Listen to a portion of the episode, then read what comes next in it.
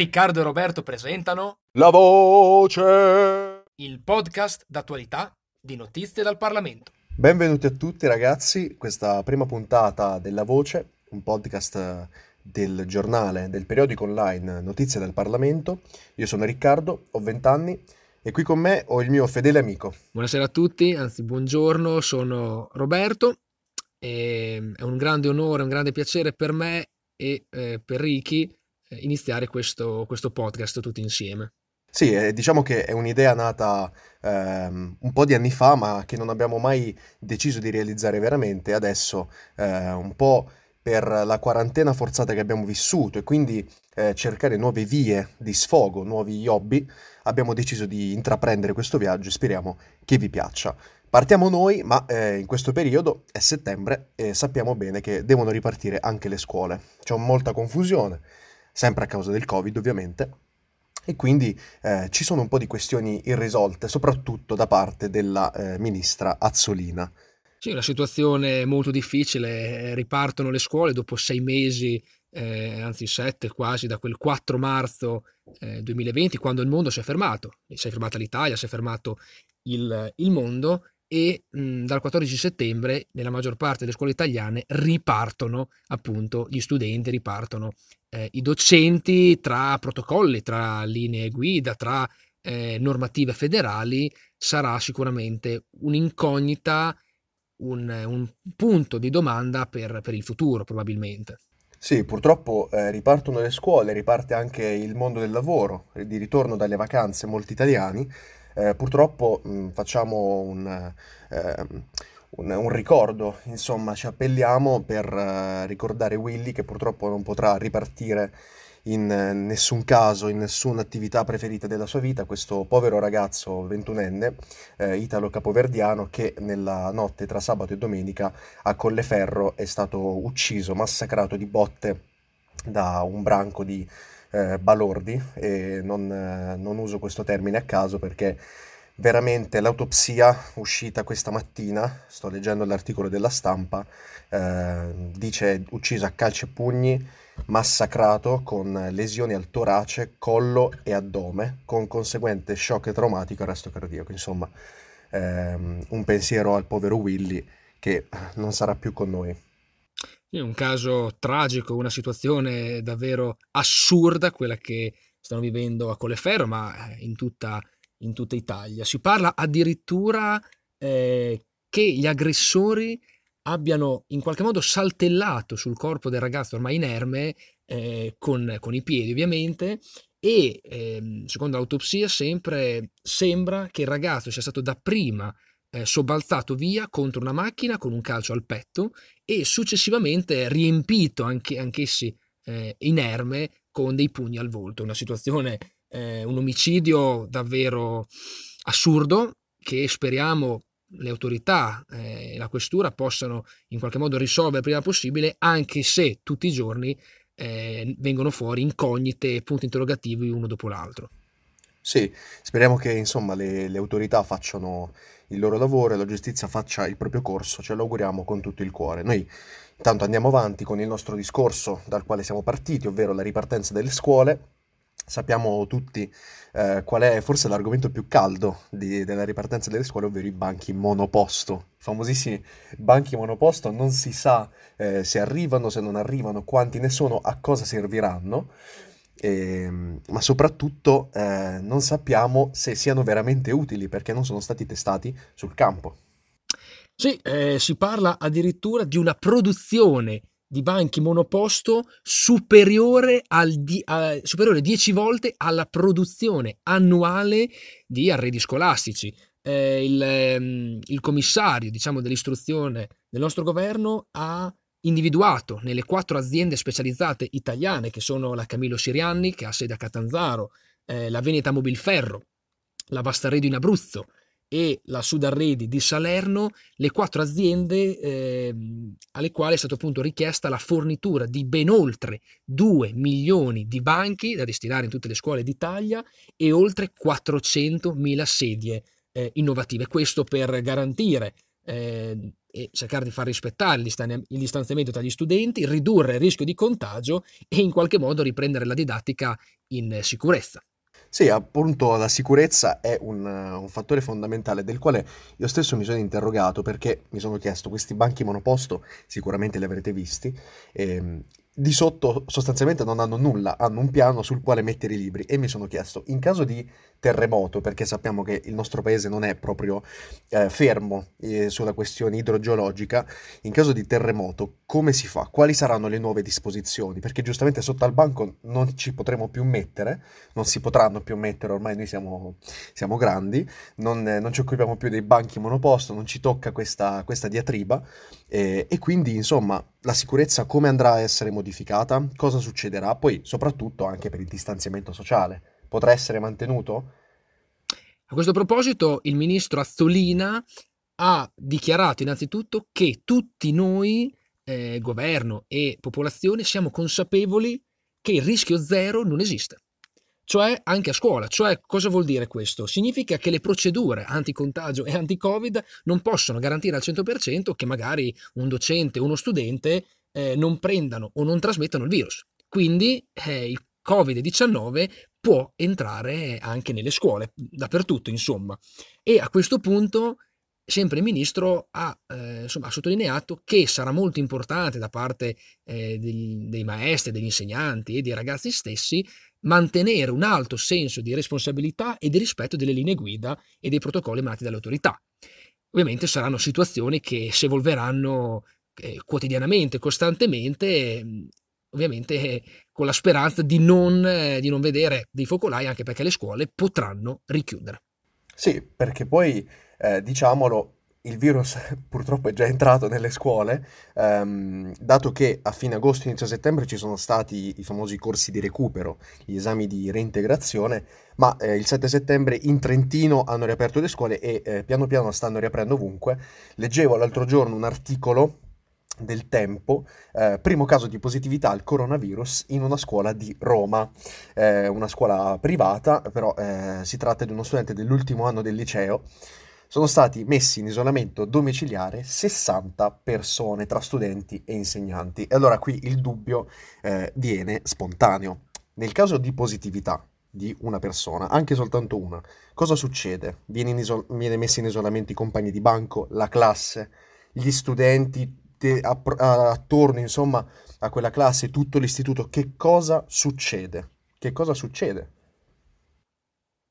Ma è una situazione eh, sicuramente strana, eh, che presenta tante incognite e anche a questo proposito, a, seguito di specifiche domande giornalistiche, la ministra Azzolina, eh, il ministro Azzolina ha mm, dichiarato che durante l'anno potranno essere effettuati su base volontaria dei tamponi a campione, dei test a campione.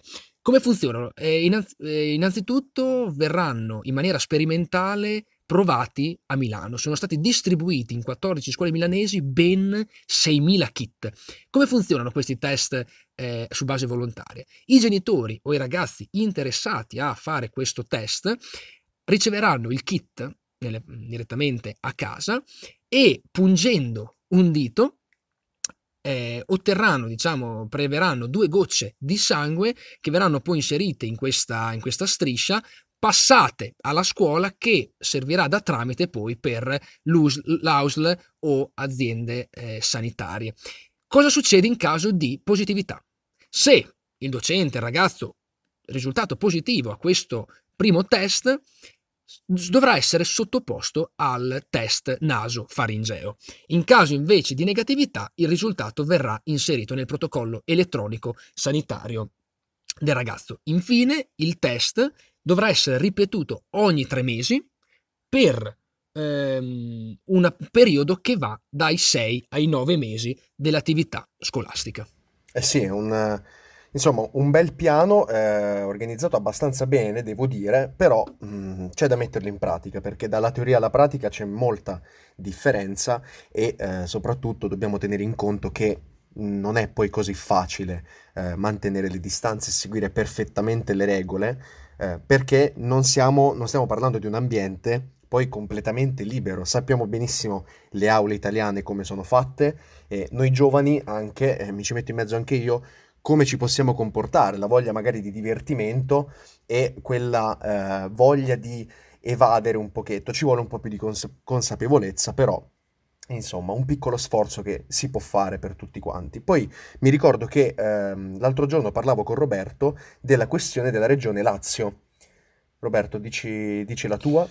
Sì, è una cosa, insomma, un fatto molto curioso, anche eh, credo particolare. Infatti, mh, nella regione Lazio hanno calcolato che circa 9.000 studenti, 9.000 eh, ragazzi non hanno a disposizione, oggi che ehm, siamo insomma a metà settembre, le aule, aule per ripartire in sicurezza con le lezioni. Allora, cosa ha deciso eh, la stessa Regione Lazio? Che eh, i sindaci e i presidi di ogni comune avranno la libertà di decidere quando e se dovrà ripartire eh, la scuola, dovranno ripartire le proprie scuole. Quindi ci saranno magari scuole che ripartiranno già da lunedì, lunedì 14 settembre, scuole che magari ripartiranno dal 24 settembre dopo il referendum del 20 e 21 e poi la libertà di scelta per le scuole di poter alternare lezioni in presenza con lezioni online o di svolgere l'intera lezione eh, fisicamente, ovviamente con ingressi eh, scaglionati. Esattamente, esattamente. E appunto tu hai accennato al referendum. Io quello che voglio sapere è come possiamo mettere la riapertura di alcune regioni, di alcune scuole al 24 settembre, che è dopo il referendum, e quindi va bene, ma altre sono già ripartite. Il referendum è perfettamente in mezzo, ci sarà un'affluenza ehm, numerosa a quanto pare, perché sta interessando veramente molto, sta coinvolgendo molto il popolo italiano questo referendum e quindi a tal, a tal, proposito mi chiedo, ma è giusto mettere il referendum così in mezzo con la riapertura delle scuole? Andava fatto prima? Andava fatto durante le vacanze? Non lo so. Un referendum che poi eh, nei principali comuni italiani viene svolto nelle scuole. Quindi io penso per esempio anche ai ragazzi più piccoli, anche dell'elementare, dove solitamente viene eh, effettuato un voto, una votazione, che dopo i tanti mesi della pandemia, dopo i tanti mesi che sono rimasti eh, a casa da scuola, lontano dai compagni, magari lunedì ripartono le scuole, dopo tre giorni devono già stare a casa e poi tra le questioni di sanificazione, tra le questioni eh, di distanziamento e appunto eh, del, dei seggi elettorali to- tornerebbero a scuola poi una settimana, eh, una settimana e mezzo dopo. Quindi è davvero stato importante fare questo referendum con l'inizio della scuola o effettivamente andava fatto prima? Esatto, resta il fatto comunque che eh, ovviamente il Covid è stato una cosa improvvisa, non si poteva sapere. Il referendum ehm, è stato mh, approvato dalla Camera il 12 ottobre del 2019, insomma ad ottobre e quindi ovviamente il Covid è venuto in mezzo e eh, non, non, c'era la possibilità di, di, prevedere questa cosa. Però sicuramente, voglio dire, il Covid è arrivato a marzo per decidere la data a settembre. Insomma, ne hanno avuto di tempo per, per, pensarci, però a quanto pare hanno fatto questa, questa scelta. Ehm, parlando del referendum, ehm, spieghiamo un po' eh, come, perché e cosa si vota eh, il 20 e 21 settembre nelle scuole italiane e nei comuni italiani. Sì, domenica 20 e lunedì 21 settembre i cittadini italiani, quindi tutti noi, siamo chiamati alle urne per esprimere insomma, il nostro giudizio sul referendum costituzionale che venne appunto ad ottobre approvato in prima delibera dalla Camera.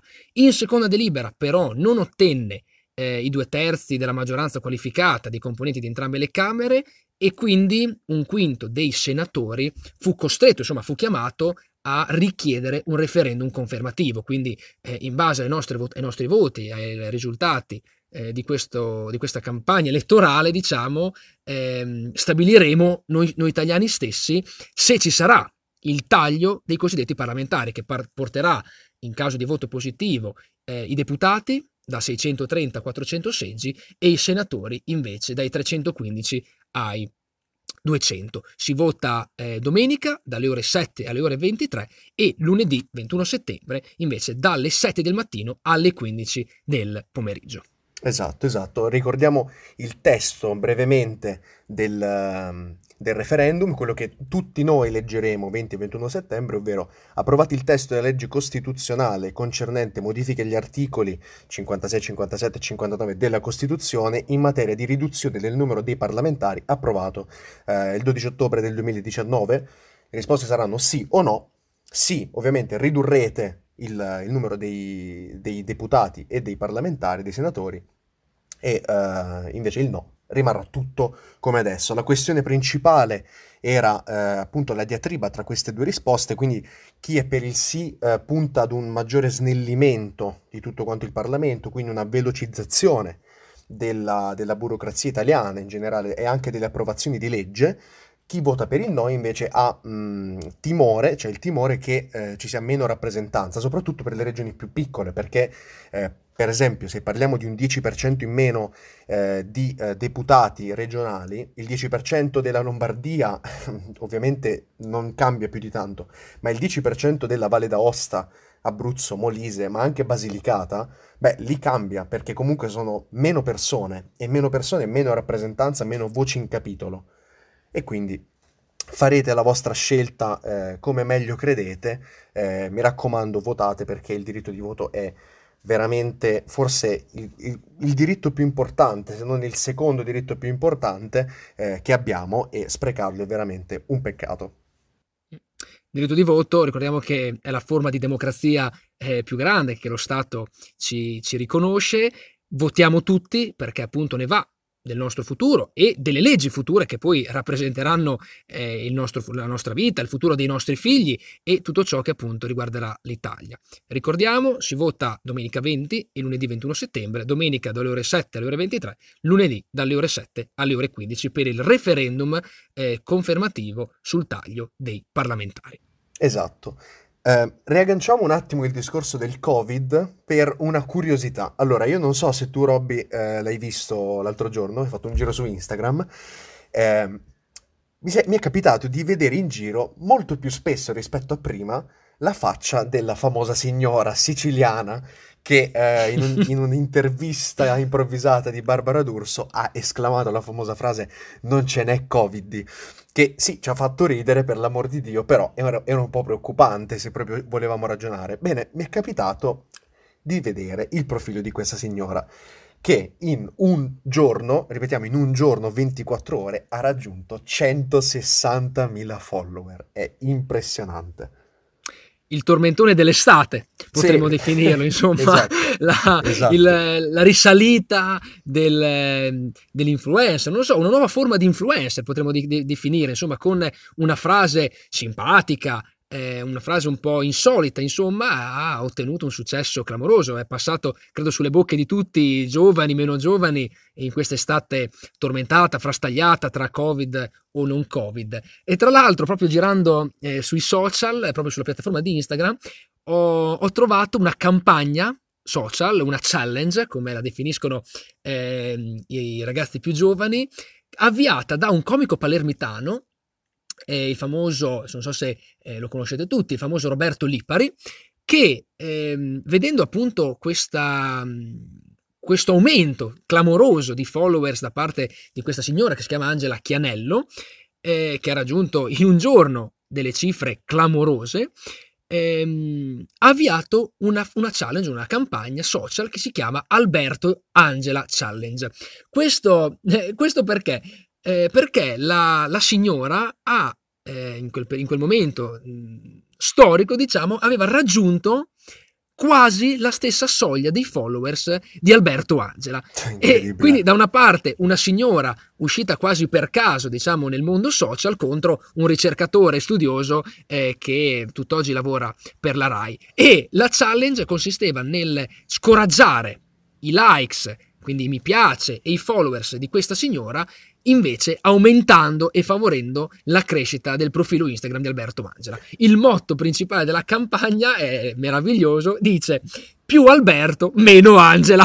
Quindi sì, no, stupendo. il nome è veramente, veramente eh, ingegnoso e simpatico, però eh, mettiamoci un attimo a ragionare a mente fredda, cioè è incredibile, una signora dal nulla che ha detto una...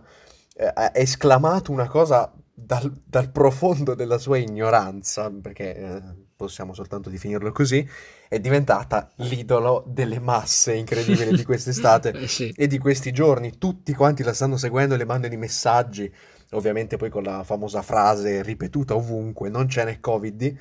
Ma questo ci fa pensare, ci introduce alla prossima puntata sugli influencer e su quanto sia facile al giorno d'oggi, in poco tempo soprattutto, eh, essere sulla bocca di tutti ed essere presente sul telefono di tutti, quindi sulla vita quotidiana di ciascuno di noi. Potrebbe quasi essere la nuova Barbara D'Urso. Potrebbe Beh. essere il nuovo live eh, non è la D'Urso, Live insomma, potrebbe fare esatto, oppure magari la troveremo tra un po' di tempo su Super Quark, magari a fare qualche Sì, indagine sul, co- sul Covid, Ce insomma. la vedo proprio. sarebbe bellissima.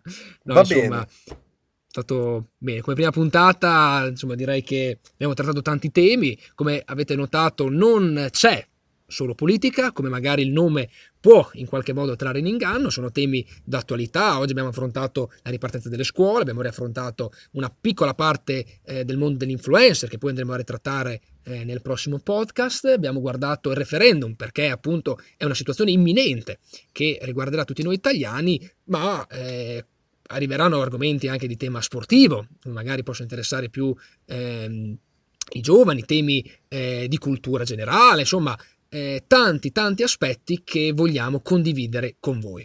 Esatto, noi siamo aperti a qualsiasi dibattito su qualsiasi argomento perché ci piace parlare, ci piace avere confronti con chiunque. Secondo noi il dibattito è la forma migliore dell'evoluzione umana. Ecco, io l'ho sempre pensata così e credo che Robby sia eh, concorde con la mia eh, affermazione.